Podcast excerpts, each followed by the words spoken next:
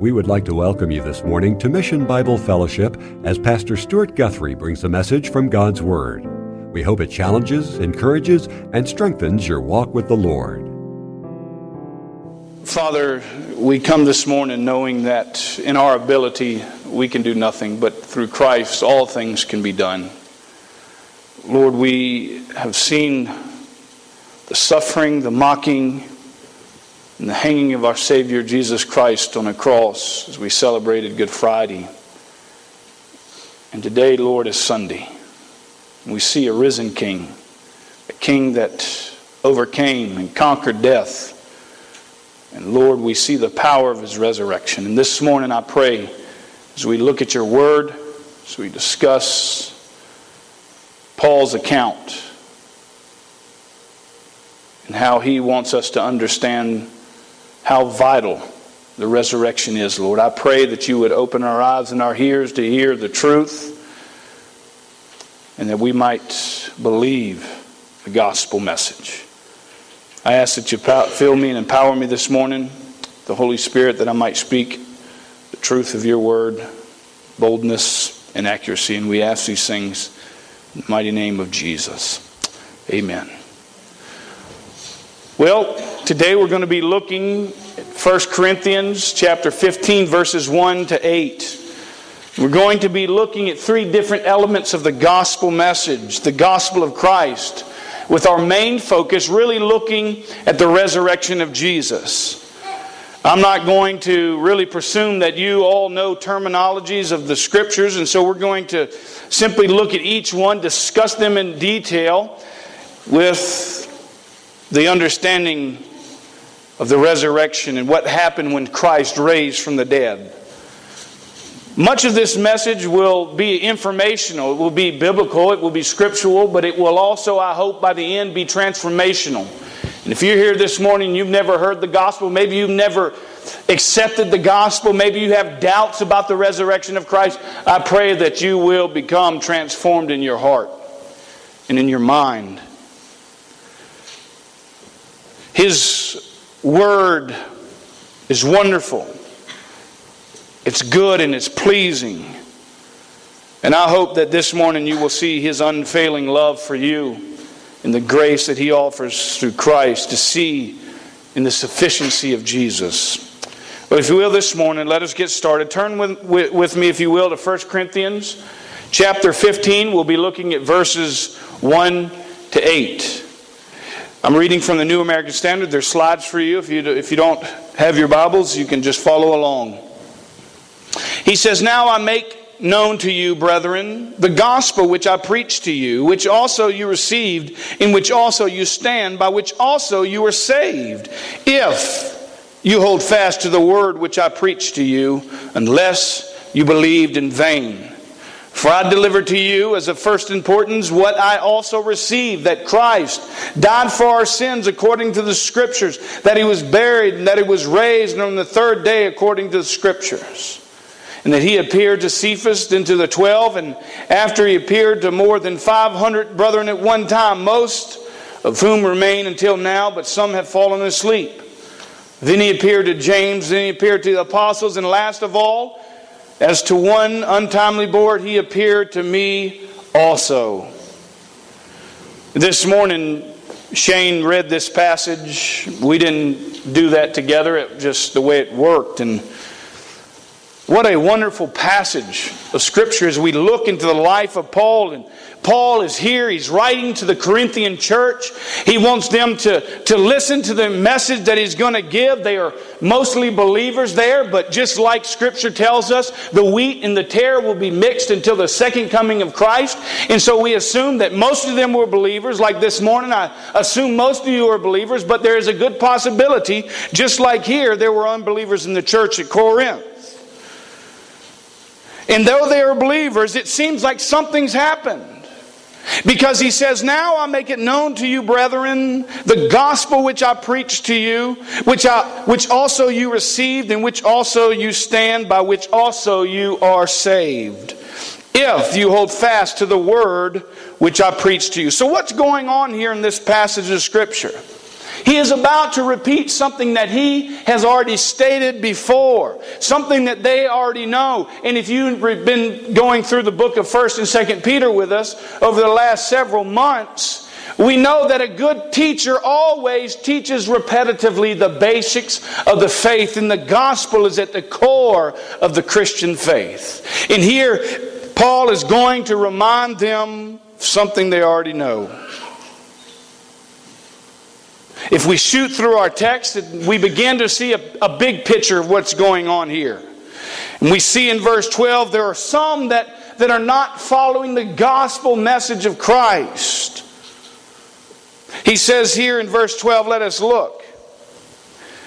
He said, Now if Christ is preached, that he has been raised from the dead. How do you among, how do some of you among say there is no resurrection from the dead? So we begin to see the bigger picture in this chapter, and we'll get into more detail of that later in this message.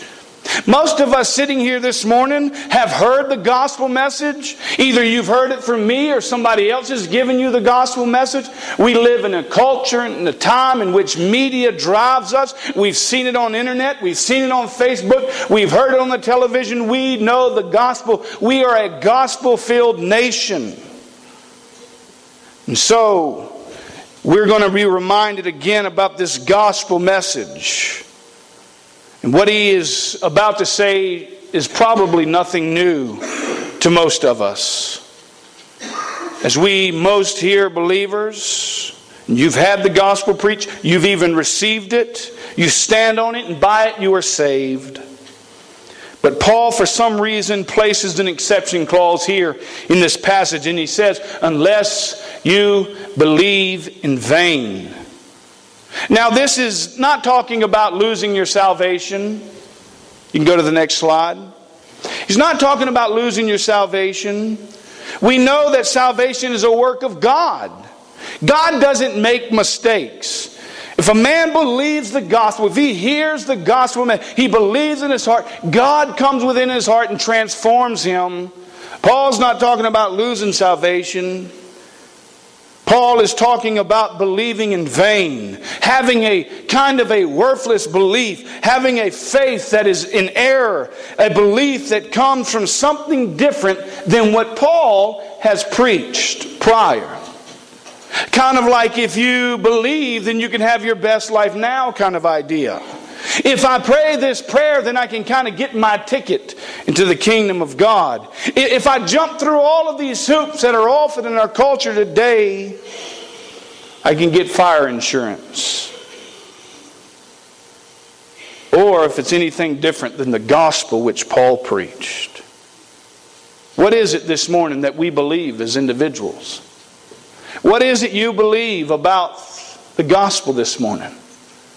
What is it you believe about Paul's gospel?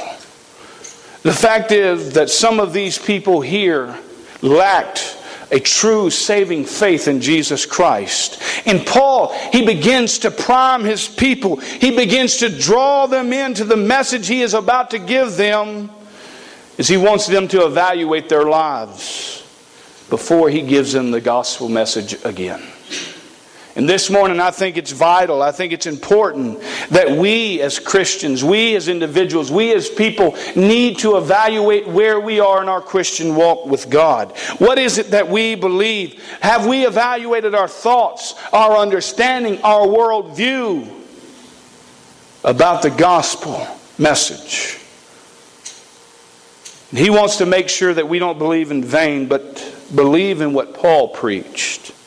And so Paul is going to continue right into the rest of his message this morning to the church at Corinth. He says here in verse 3 For I delivered to you as of first importance what I also received. Paul didn't fix up this message that he brought. He didn't design this message. He didn't craft this message with some type of lofty words or something to entice or encourage you this morning in that fashion, but he simply delivered a message that was given to him Where did he receive it? Where did he get this message in which he gave? Well, we learn in Galatians 1 12, he says this For neither for I neither received it from man nor was taught it, but I received it through a revelation of Jesus Christ. he received it from Jesus Christ. This is a message that has been around since the Old Testament. We see the parallels of Genesis chapter 22, verses 8 and 14. We see it in Psalm 22. We see it in Isaiah 53, dealing with the suffering servant. We see it in Hosea chapter 6, verse 2. And all of these passages from Old Testament into the New Testament speak of the death of Christ to come, the burial of Christ to come, or the resurrection of Christ that was to happen on the third day after his death. They speak of Christ many years prior to Christ ever becoming man. And so the message is not one made up, it's not one foretold or spoken in error, but spoken from Christ, in which he was called to deliver. 700 something years prior we see in the Old Testament the message of Messiah, in which he would come, in which he would suffer, in which he would die, in which he would raise again on the third day. And when we see it take place, what a fulfillment. And Paul reminds us that this message, this gospel message, is of first importance. There are three things this morning that I want you to understand are important about the gospel message, which Paul wants us to understand that Paul wants to draw our attention to. And the first thing is that Christ died for our sins according to the Scriptures. You could say it this way I received the message of greatest importance and passed it on to you. And it was that Christ died for our sins according to the Word of God, fulfilling what was written in the Old Testament 700 years prior some even 500 years prior, and some even a thousand years prior. Now, Good Friday was on Friday night. We celebrated here. We had a wonderful service. We took time to celebrate one of the greatest messages of Scripture that Christ died. Now, in most circumstances, we wouldn't have a celebration typically of someone that was crucified on the cross.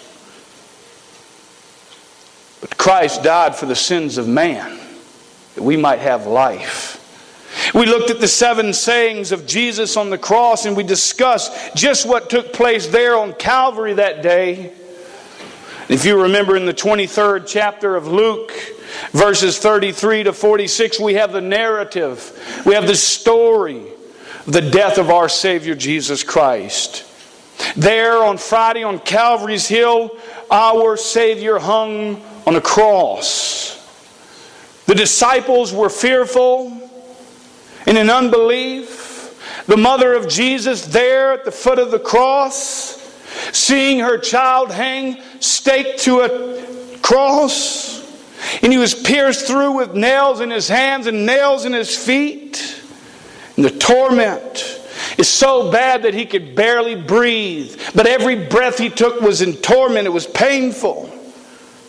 Sin seems at Friday to be having its toll. Evil seems to have its victory as Christ is mocked and as he hangs. But that was Friday.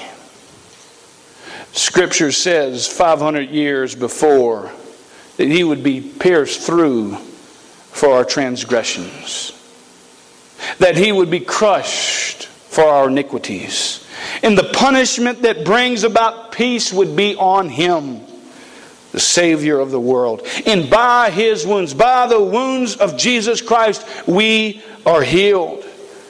We are healed of our wrongdoings. We are healed of our sin. We're healed of our error. And the sin that makes a separation between us and God, we are healed by. We are chastised. He was chastised for our well being. Oh, he was mocked, but the words that proceeded out of the mouth of Christ on the cross tells us his heart. As he says, Father, forgive them, for they do not know what they do. The death of Christ was our perfect, sinless sacrifice. Only a sinless man could take our place on Calvary. He could take our place for sin. And just like the Old, Old Testament teaches, we understand that there is no forgiveness of sins apart from the shedding of blood. And so Jesus became our sin. He who knew no sin became sin on our behalf that we might become the righteousness of God in him. He took our place there on Calvary so that we might have life everlasting. This is the death that Paul is speaking of when he says the death. This is the message that he received and had given.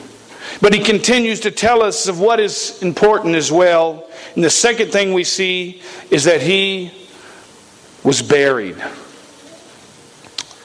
Mark 15, verse 42 to 47, gives us a story, a narrative of this burial and how Joseph of Arimathea, a man that was waiting for the kingdom of God, as well went forth to Pilate and asked for the body of Jesus. But it wasn't until the body of Jesus had died that Pilate was given the permission that he could go get the body. That it would be okay for Joseph to take the body of Jesus. And so then he took Jesus, our king, wrapped in him in linen clothes, and laid him in a tomb carved out in the rock. And then the stone was rolled against the tomb. And if you remember, there in Matthew chapter 28, verses 62 to 66, we read this. On the next day after the preparation, the chief priest, the Pharisees gathered together with Pilate and said, Sir, we remember that when he was still alive, that deceiver said, He's talking about Jesus, they call him a deceiver. After three days, I'm going to rise again. Therefore, give orders to the grave to be made secure until the third day. Otherwise, his disciples may come and steal him away and say to the people, He has risen from the dead, and the last deception will be made worse than the first. And so, the importance of the burial is that he was truly in there.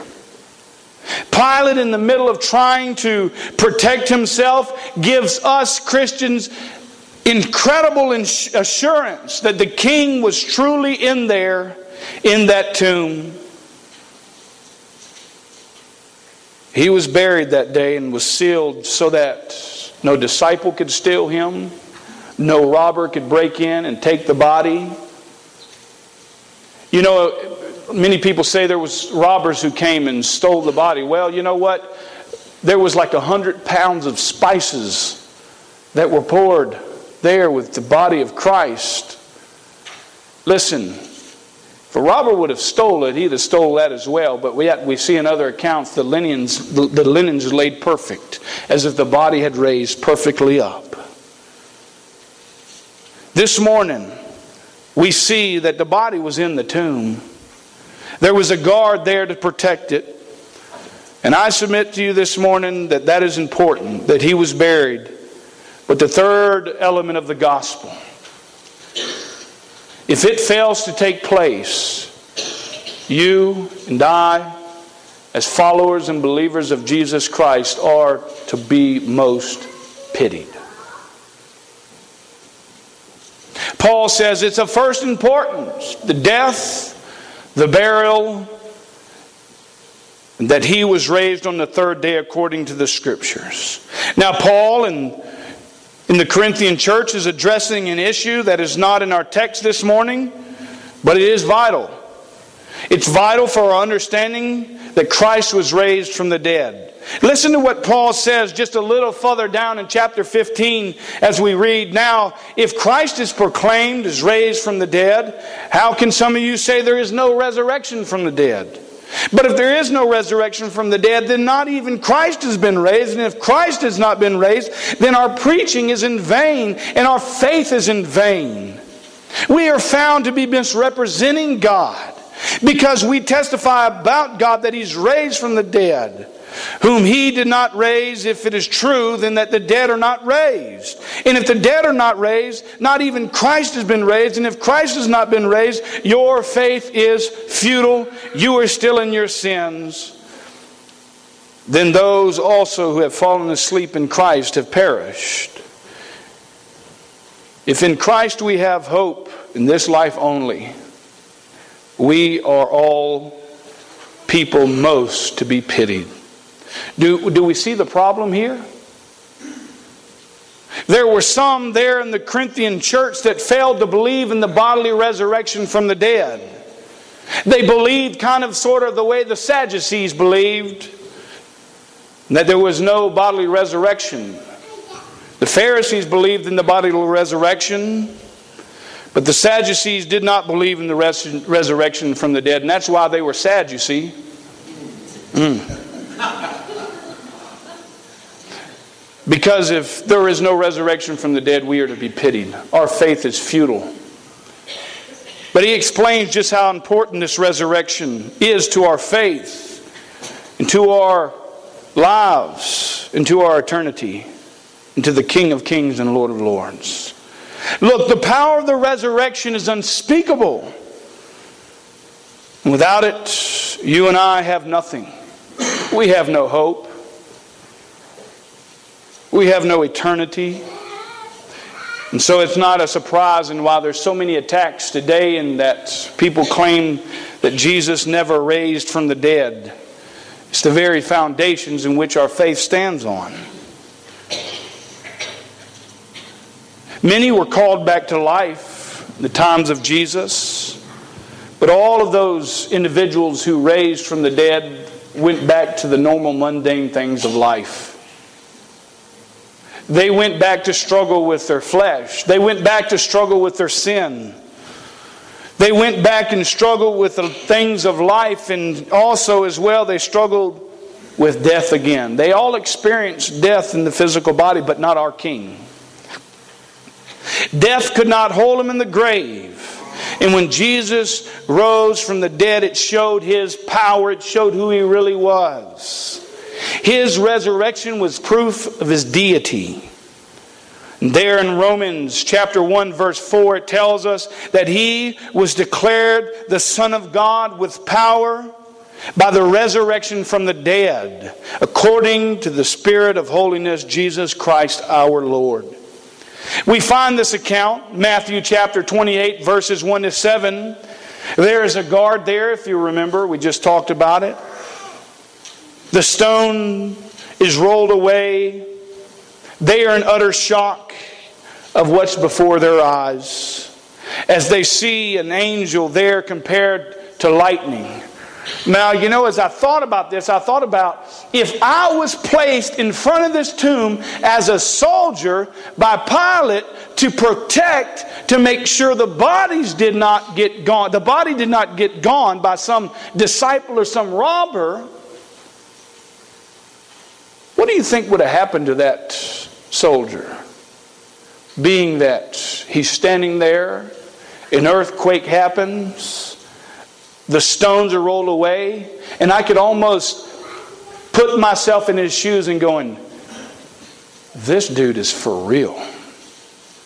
Jesus is real. There's no robbers here. I see an angel like a lightning as bright as lightning. And let me tell you, I don't know if you've ever been close to lightning, but, but we had a golf team out on the golf course the other day when that nice little breeze came through. And we were out on the middle of the golf course. And here the lightning starts popping, and it's a scary time.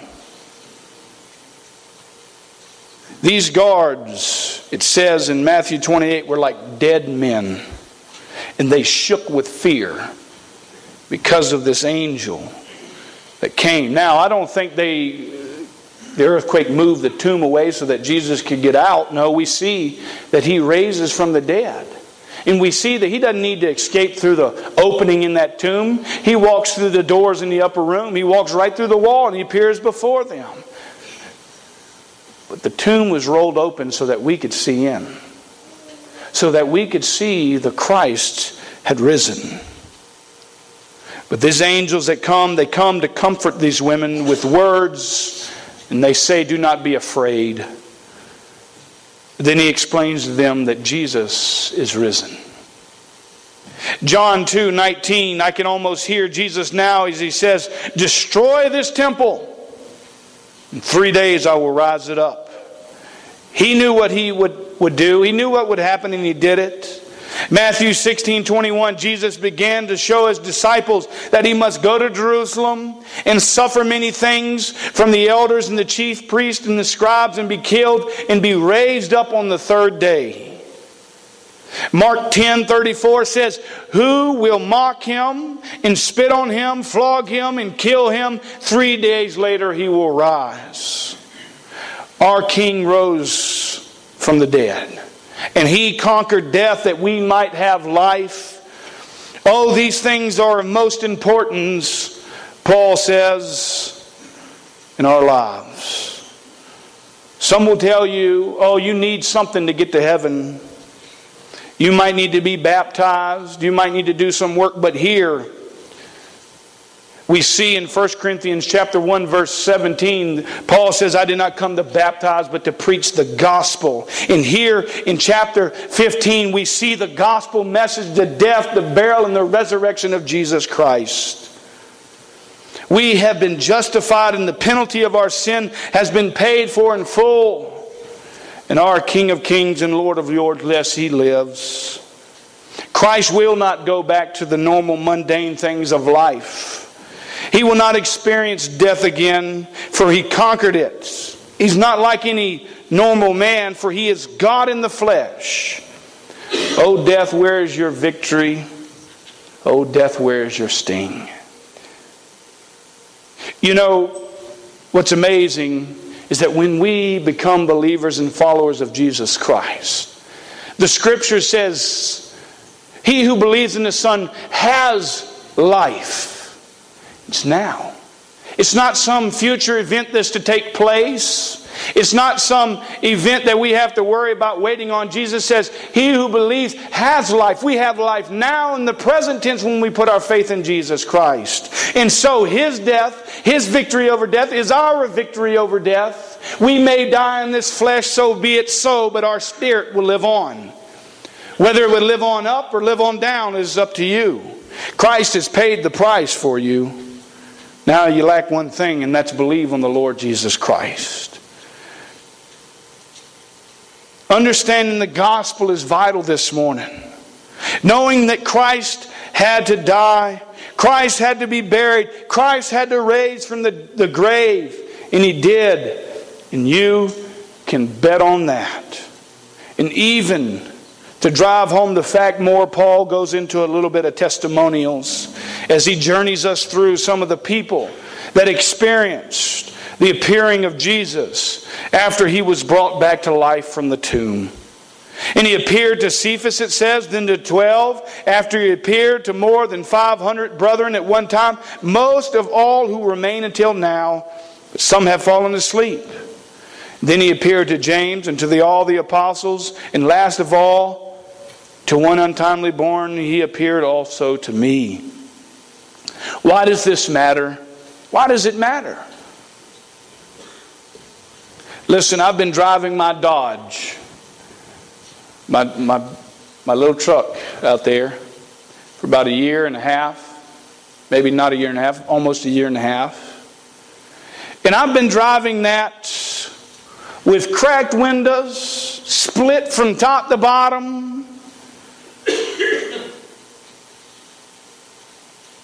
And someone the other day graciously bought me a new window for my truck. I have no idea who it is. If you're here this morning, thank you. I appreciate it. I took that truck to Randy's and I dropped it off. And they fixed it up and he put a new window in there and I went to pick it up that day and I got in it. It was like there was not even a window present. I could see so clearly through that window. It wasn't like before that I thought, well, it wasn't that bad, you know, it wasn't that awful. It's just a few cracks going across my view and across this view. But it's okay, I can still see good. But it wasn't until I got the new window that I noticed how good I could really see now. You know, I, I wear glasses and, and I had an old pair of glasses as well. And last night I said, well, I like my old glasses. They, they're nice. They're a little scratched up. And so I took them and I cleaned them up and I put them on and I went, that's nice. That's good. And I thought, well, I'll put them in my bag. If I break my glasses, I can have these. Well, I took them back off and I put my new ones back on and it was like, I know why I got new glasses now. because I can see clearly. Listen, if Christ would have not appeared to anyone, there would have been some type of distortion in the story of the resurrection of Christ. But God doesn't work that way. When God works, God makes things crystal clear where we don't have to have a shadow of a doubt. And we can see because of these testimonies how crystal clear it is that the resurrection took place. He appeared to over 500 people. Listen, I don't care what you did, folks. If you go to court and there's 500 eyewitnesses that come and stand up to you and they say, We saw him do it, you're going to jail, Jack. Guarantee you. But it was not only 500, but it was also Cephas, to the 12 disciples, to James, to the apostles, and even to Paul himself. All of these people saw Jesus in their own with their own eyes. This is the greatest event that we've ever known of in history. And I can promise you this morning if it's the greatest event in history, it affects your life whether you like it or not because of the news of the resurrection brings about great, wonderful messages, promises, forgiveness, hope, joy, peace, comfort, all of those things that we all want so bad. But in the same fashion, it brings about the most condemning message to all of humanity. We got good news and we got bad news. The good news is Jesus Christ is risen from the dead. Amen. Hallelujah. But the bad news is Jesus is risen.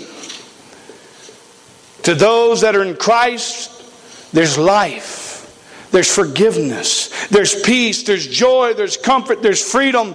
All of those things come from knowing Jesus Christ personally, but for those that don't know, that don't believe in Jesus Christ, that fail to hold the hope of the resurrection of Jesus Christ, there is separation, there is condemnation, and there is an eternity of suffering for those that don't believe the gospel. And that's why we preach the gospel.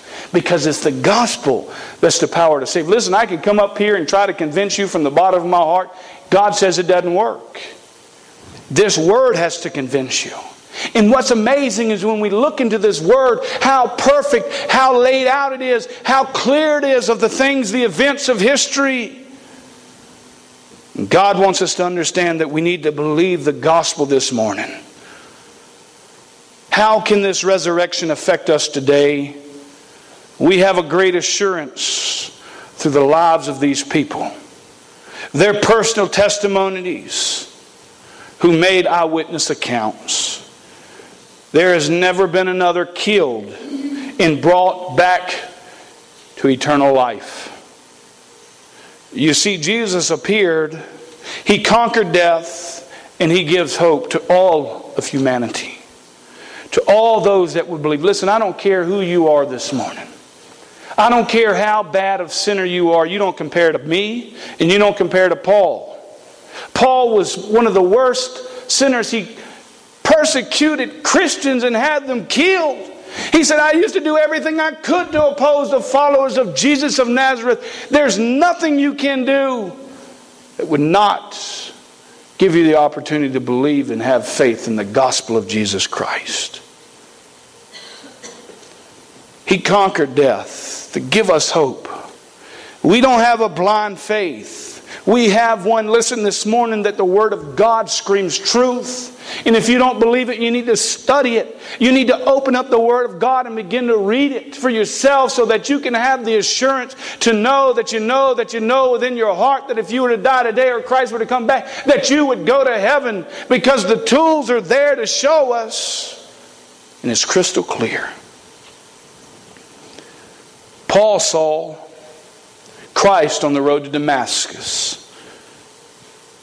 He said, I saw a light shone brighter than the heavens down on me and my companions, and we all fell down.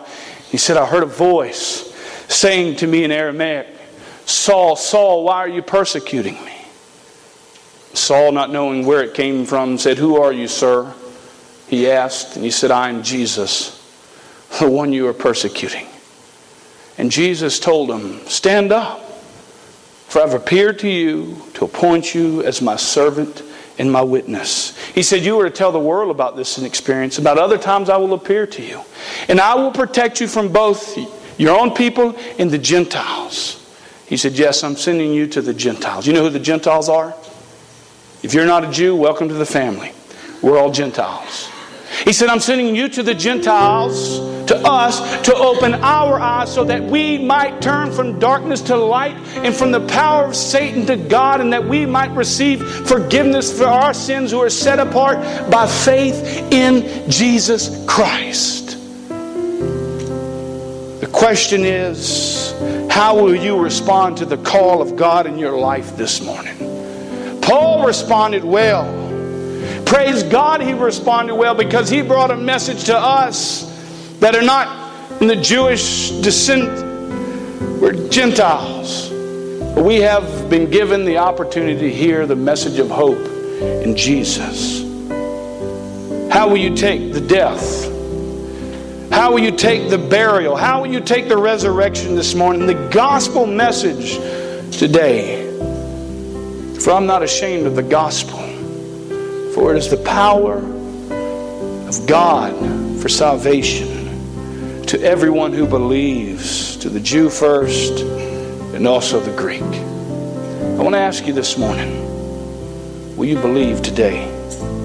The Bible says today is the day of salvation. There's no guarantee that we, any of us will be here the next hour, the next 30 minutes, the next week the next 10 years. It doesn't really matter. You're going there, he's coming here. It makes no difference. The question is are you ready to see the King of Kings and Lord of Lords?